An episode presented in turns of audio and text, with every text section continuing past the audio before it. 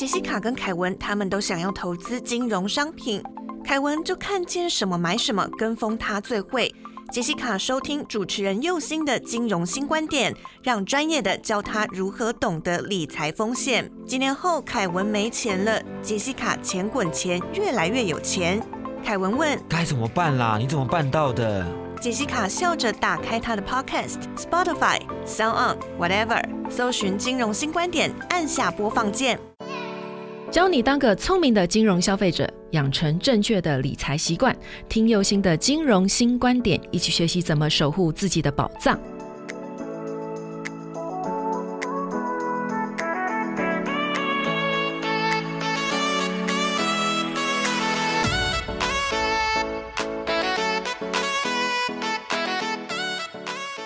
重新出发，认识金融新观点。你现在收听到的是轻松电台 FM 九六点九。无论你是从 Sound、Spotify、Apple Podcasts 听到金融新观点，请顺手帮我点订阅，才可以在第一时间知道节目的新动向。另外，本节目由轻松电台制作，每周六日下午五点到六点，下载 APP Hi Channel，搜寻轻松电台，或是你调频到 FM 九六点九，基隆跟部分的大台北地区都可以收听到我的节目哦。欢迎大家收听金融新观点。大家好，我是佑星。大家好，我是小帮手木瓜。哎，大家今天好吗？今天呢，我们有讲到这个保费挪用这一件事情哈，因为消费者可能没有办法发现保单被伪造了哈，因为现在的技术非常的好，几乎以假乱真哈，变得很难以去辨识哈。所以呢，我们要怎么样去辨识我们这个保单是真的还是假的哈？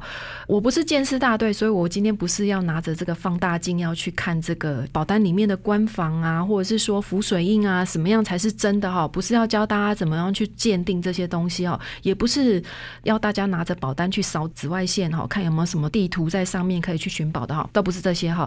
我们要提到这个保单的伪造呢，我们就要先来认识一下保单的内容哈。那当然我也会教大家，就是说我们要怎么去确知我们真的有投保成功这一件事情哈，教大。家来认识一下哈。首先呢，我们要先来认识一下保单的内容哈。如果你现在手上有保单的话呢，其实可以拿起来跟着我的介绍来了解，你花了那么多钱买的保单呢，究竟有什么样的玄机哈？哎，木瓜，我先问你，你知道保单是什么吗？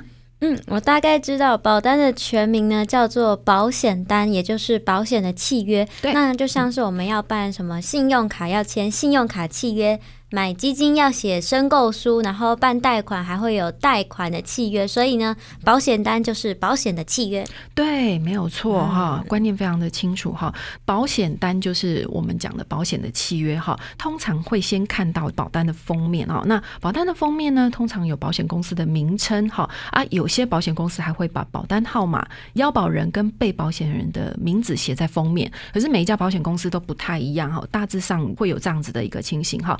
翻页之后呢，有一个保险单首页哈。保险单首页通常会分成好几个部分哈，去记载着相关的一些资讯哈，包含着你所投保险种的核准字号哈。请注意一下哈，如果没有经管会的核准字号的话，保险公司是不能够贩卖那一个保险的。所以你可以看一下是不是有核准的字号。那另外呢，保险单的首页也会记载着契约的投保日期，也就是契约。的使期和受理日，好，当然还有就是缴费期满的年限，好，所以你可以从这里去知道这张保单要缴到什么时候，你就可以不用缴费了，或者是说哪些要再继续缴下去哦。那通常要再继续缴下去的都是定期的医疗保险或伤害险，要缴多少保费啊？还是说保费的缴法是年缴、半年缴、季缴还是月缴，都会在上面都可以秀得出来。所以呢，拿到保单的时候。千万不要拿去。做别的事情，好，你要先好好的翻一下哈，不要说嗯，我现在要吃泡面，所以拿来盖一下泡面，当然很好用，没有错。其实我有盖过，还蛮刚好的哈。还有呢，或者是说，哎，你要打麻将的时候呢，觉得桌角有点摇摇的，所以就拿去垫了桌角，这样子哦，千万不要这样做哦。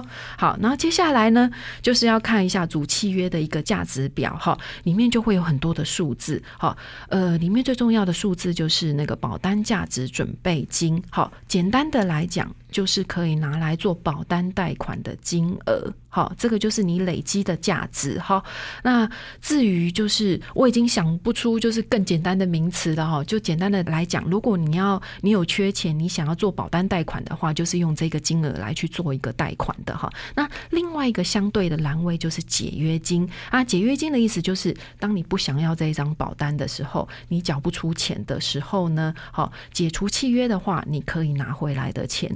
不过呢，我要跟大家提醒一下哦，就是不管你何时缴保费，里面的费用的结构一定有保单，就是保险公司的行政费用跟提拨的费用。所以呢，你在任何时间点不要这张保单，不是可以拿回来你所缴的所有的保费的哦。好，所以你必须要注意一下，你拿回来的一定会是少于这个你所缴保费的钱这样子哈。那当然，呃，我是不建议各位你买了保单之后就随时就是要解约这样子哈，因为它是一个保障，保障你的人生。的风险哈，所以尽量是参加至满期为准这样子哈。那再来就是，诶，如果说万一缴不下去，不想要拥有这张保单的话，你当然可以有其他的一个选择哈。那在这张保单里面也会有缴不下去的选择的一个方式，一种是缴清保险，然后另外一种是展期保险的设计哈。那呃。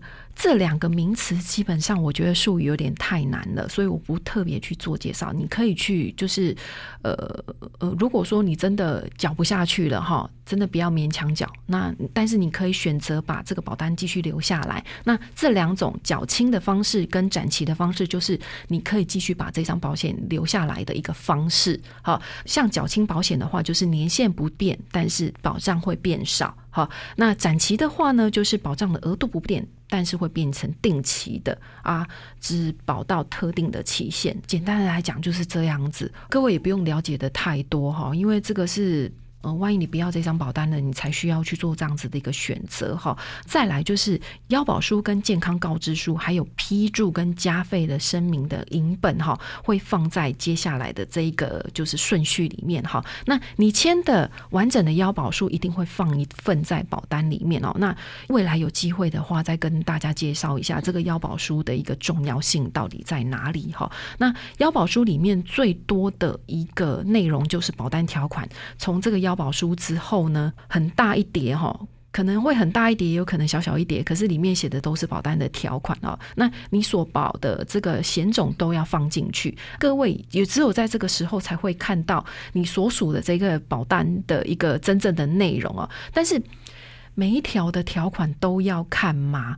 呃，基本上我是不会看太多啦。通常我看到第二条就睡着了哈。但是不是叫你说不要看，而是你要懂得这里面到底怎么样去做分别。好，那你只要知道这个大概的逻辑，然后有问题知道要怎么查。这样子就好了哈。那保单条款的置放都是很固定的哈。前面的一到十条大概都是名词的定义跟介绍，十一条到二十条呢，就是出事的时候保险公司要赔的内容。好，包含就是说不赔的除外责任、不保事项这个部分哈。在二十条之后呢，就是如果我有要申请保险的话，那要怎么申请这样子哈。所以呢，假设如果你要查你的。病跟就诊的医院或者是保单停效该怎么办的话呢？就查前十条。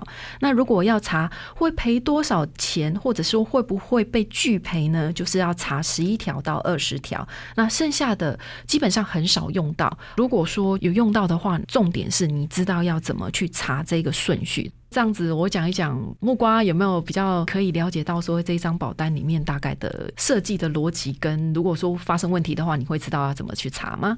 嗯，我觉得大概可以感觉出来，重点就是如果发生了什么问题，就是要先看一下这个第十一条到第二十条。对，没有错。其实你说的很对哈。其实我们最重要的就是在这个区间，因为赔不赔嘛。嗯，就是在这里而已。哈，好，那我希望大家就是可以稍微记住一下就好。你反正你只要知道我可以去哪里查就好了，不要说发生事情你看到保单条款，然后又很紧张，然后不知道从哪里开始翻起，就随便乱翻一通。好，到最后我有看过很生气的就把保单给撕掉了。对，但是呢，要怎么样去确认你的保单是不是伪造的话呢？可以跟你们讲，其实是无法辨认的啦。哈，人家真的要骗你的话，就像我之前所讲的，会做的跟真的。一样哈，最简单的方法就是打电话去保险公司问呐，你有没有这一张保单，对不对？好，所以说的漏漏等的一堆，因为你可能花了三四万、十几万，甚至几百万去买这一张保单。好歹也翻一下吧，哈。但是呢，最重要的地方就是，如果你要确知你有没有投保成功，就直接打电话去保险公司问呐，哈，或者是说哈，跑一趟去保险公司的柜台里面去查询哦。我有说过，你有义务要为自己花的钱负责哦，不是要教你不去信任别人啊。但是多一道确认的程序，确实可以让你省掉很多的麻烦。哈，好，我们先休息一下，稍后再回到我们的节目现场。您现在收听的是轻松广播电台 Chillax Radio。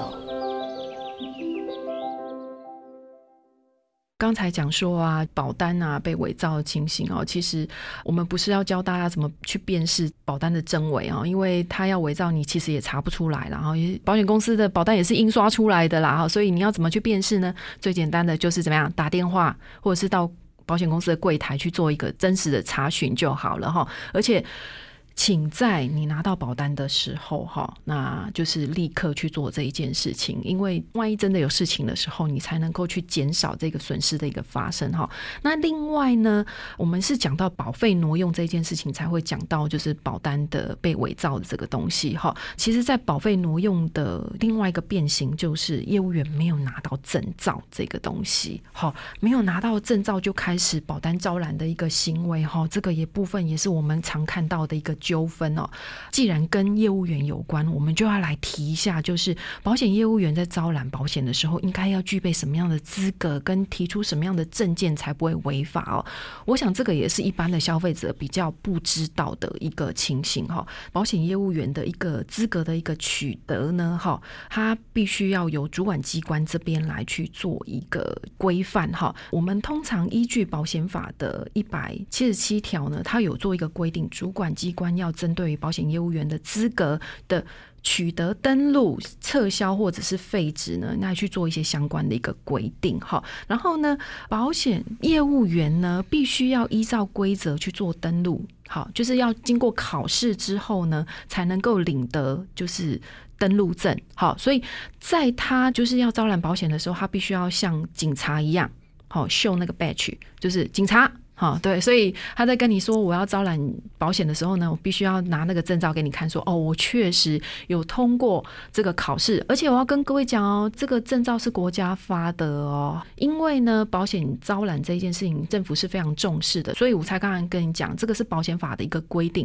所以这个证照是国家发的，好，所以呢，他要确保你确实有招揽这个保险的一个资格跟能力，好，这是最重要的一件事情，所以他必须要秀出来这张证照。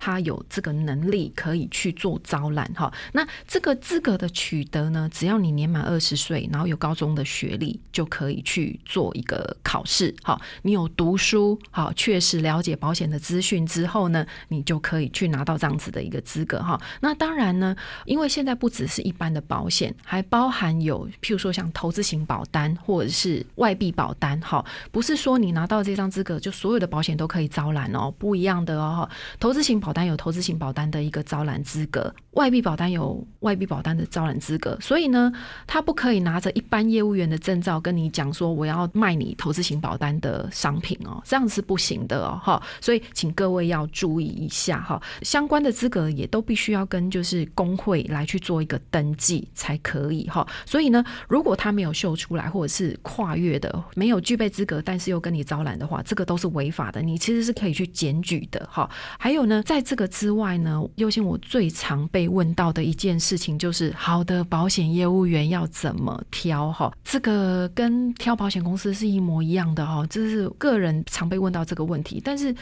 因为这个问题是很个人的，哈，就是很主观的哈，就跟挑男女朋友一样哈，都很主观哈，每个人的需求也都。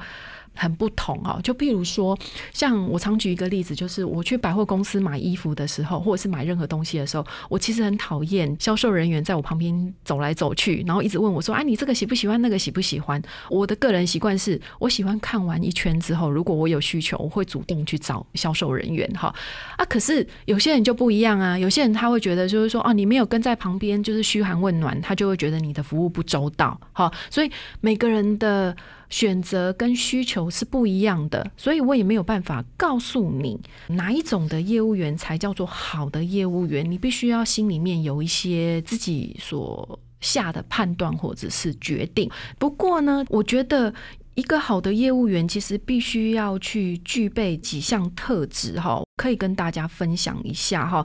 第一个就是专业跟谈吐的部分哈。那身为就是招揽保险的业务员，第一件事情当然是考取可以贩卖保险的证照哈。这个就是他的专业哈，因为保险是一项具有进入门槛的专业商品，而且花钱在无形之间。你可能就只有一张保单而已，哈，所以你其实感受不了你所花的钱到底实质的意义在哪里，哈。所以保险业务员必须要专业，他必须要把客户的钱当自己的钱在使用，把每一分钱都花在客户所需要的刀口上面，哈，这个是最重要的一件事情。那谈吐呢，哈，不是很会讲的业务员就代表他很专业。嘴巴很天花乱坠这样子哈，不代表他很专业。最重要的地方是他能够很认真的去面对客户的每一个问题，并且可以帮你寻找合适的方法去解决，而不是啊，对于你所说的话就是给你打马虎眼或随便应付，或者是很随口的去承诺他不该承诺的事情。通常如果业务员讲话太快、太随便，我都会在心里面打个大叉叉。好，为什么？因为我会觉得。你有真正的想过这一件事情，思考过这件事情，或是这件事情是你真的能够承诺的事情吗？像我常听到很多打电话给我的那种电话行销的业务员哈，他常讲一些话都会被我纠正，跟我销售保险其实是很很吃亏的一件事情，因为我可以从你的话里面去听到很多瑕疵，哦，所以不要讲的太快，太多好的承诺哈，因为我会想说哦，如果我把我的生命保障给你，会不会像你的表达一样很随便哈？所以这个是。我的一个呃很重视的一个地方，就是你的专业跟你的谈吐是不是能够很恰如其分，不是很天花乱坠的人，我就会很相信你。反而有些人讲话也许笨笨的，但是很朴实的部分，好，那也许你很认真的在回答我提的问题的时候，我反而会觉得，哎，你很可靠，好，所以每个人的观点不一样，哈。那第二个是外表跟仪态。就木瓜有个小问题，因为佑星刚刚说到这个专业跟谈吐啊，我就觉得嗯非常认同。但是外表和仪态也要符合的话，是不是会觉得有点要求好像太多了？哦，那你要听我讲我的理由，这样子你才会了解到说为什么我觉得就是外表跟仪态是非常重要的哈。因为一个业务员的可靠与否，其实可以从很多的细微的地方观察出来哈。一个人可以把自己打理干净跟合宜，必定是。尊重他自己专业的人哈，举一个例哈，如果今天来跟你招揽保险的人是穿蓝白拖跟穿吊嘎，你会相信，或者是说穿着 T 恤或者是运动裤还垮垮的脏脏的，然后头发没有整理过，像被鸭子踏过一样。好，如果是这样子的人提着他的公司包来要跟你招揽保险，你会想要买吗？木瓜，你觉得呢？感觉好像他自己还没有准备好的，没有错，是不是他自己还没有准备好？哈，这是一个很关键的点哈，他自己有没有准备好？任何一个做的有声有色的业务员呢，大部分都是很注重自己的言行跟外表的哈，因为这个是赢得。客户信任的第一步，观察的不是业务员的行头有多贵，他拿了什么名牌包包或者是什么都不是哦哈，而是他能不能够有条有理的整理自己的身材工具哈。那这个身材工具是什么？就是他自己本人。他所拿给你的文件，跟还有他怎么整理他的包包，哈，如果他从他的包包里面拿出来的腰宝书跟文件呢，都是皱皱的，然后还凹过，甚至还有咖啡渍，你会不会觉得 Oh my God，对不对？哈。木瓜，我问你，如果说有一个业务员拿了一个就是脏脏的腰保书，你会想签吗？不会，不会嘛，对不对？你会不会对他就是产生一种不信任的感觉，对不对？再来就是说，业务员如果要拿一个东西给你，然后从这个包包里面翻了半天还翻不出来，然后还这样倒出来，里面什么死人骨头都有，像哆啦 A 梦的袋子一样哈，而且东西放的杂乱不堪，里面还有可能吃了一口的面包这样子，你会觉得很不可信任的感觉哈？他没有办法把他自己。己的东西整理的很好，这样子，然后包包也像那个破旧的围楼一样岌岌可危，可能那个带子已经断了一边了，可是他还是把它这样子把它背来的，你会觉得很危险，对不对？相信我，他本人所散发跟表现出来的样子的气场，也可能会是跟他的包包是相同的。这样子的业务员呢，其实透露着出来的一个讯息，就是他可能在烦恼着什么样的事情，或者是他根本没有把他的心思放在他的本身的业务上面。他没有办法好好的来关心你的状况，然后提供给你一个正确的建议，好，所以你可以从这个小细节里面看出很多的端倪，包含可能他讲的话也可能就是有气无力的这样子，不会是很有精神的。我其实看过很多的出事的业务员哈。大致上都有一个这样子的氛围，哈，不一定是挪用保费，但是有有一些就是没有把事情处理好的业务员，也有可能是这样子，哈。然后当然呐，也有很多就是那种外表真的很光鲜亮丽呀，开名车拿名包这种人，也有可能是因为他想要让你相信他很行，然后要来诈骗你的。好，那这个部分各位也要特别注意哈。那因为他想要就是说要来透过这样子的方式来吸引你去中计哈，所以呃，我们消费者其实记得要去睁大眼睛去做一个判断哈。最重要的地方就是，其实回归到某一个点，就是我们其实不要贪心，好，不要想着只有赚钱这一件事情。其实我在一直跟大家强调的一个地方，就是为什么要做资产配置，不是要让自己。怎么样赚非常非常非常多的钱，而是要让你的生活过得有品质，过得好，好，这才是理财真正最重要的一个目标。好，那所以呢，呃，不要贪心，就不会让大家有这个趁虚而入的一个空间。哈，最后的一个部分是守时重诺。如果你的业务员常常无故放你鸽子，或老是迟到的话，哈，不是他业绩太好，而是不会安排时间呐。哦，很重点的地方在这里，就是他没有把他的时间安排好，或者是说他根本没有很重视他的客户。哈，这个是我认为一个身为一个业务员最基本要遵守的一个个人原则。木瓜，如果说一个业务员跟你约，然后每次都放你鸽子，你会觉得你会想要把你的身家交给他吗？完全不行。对，这个也是我之前在训练业务员的时候要求他们必须要去遵守的一个最重要的原则哦。如果你迟到一秒钟，扣十块钱，看你迟到多久。好，所以曾经有业务员让我罚到一万块钱的，真的，我觉得守时是最重要的一件事情。好，而且甚至你要早到。到现场去准备很多的事情，你要从容不迫。好，那这样子你才可以有足够的余裕去帮你的客户去做规划。好，这个是我觉得最重要的地方。好，那所以呃，基本上就是这三大原则哈，就是他你的专业好跟谈吐，还有就是呢外表跟仪态，还有守时重诺这三件事情哈，是我觉得最重要的一个地方哈。那提供给大家做参考，大家也可以回去醒思一下，就是你所重视的特质到底是什么，才可以帮助自己挑到好的业。业务员，好好，那我们今天的节目就到这边。锁定金融新观点，记得订阅本节目。你可以从 Sound、Apple Podcast 还是 Spotify 来收听到金融新观点，跟右心从最细微的地方建立正确的金融观念跟行为。另外，如果你是透过广播收听到右心我的节目，记得到脸书搜寻轻松电台，并且按赞追踪节目新的动向。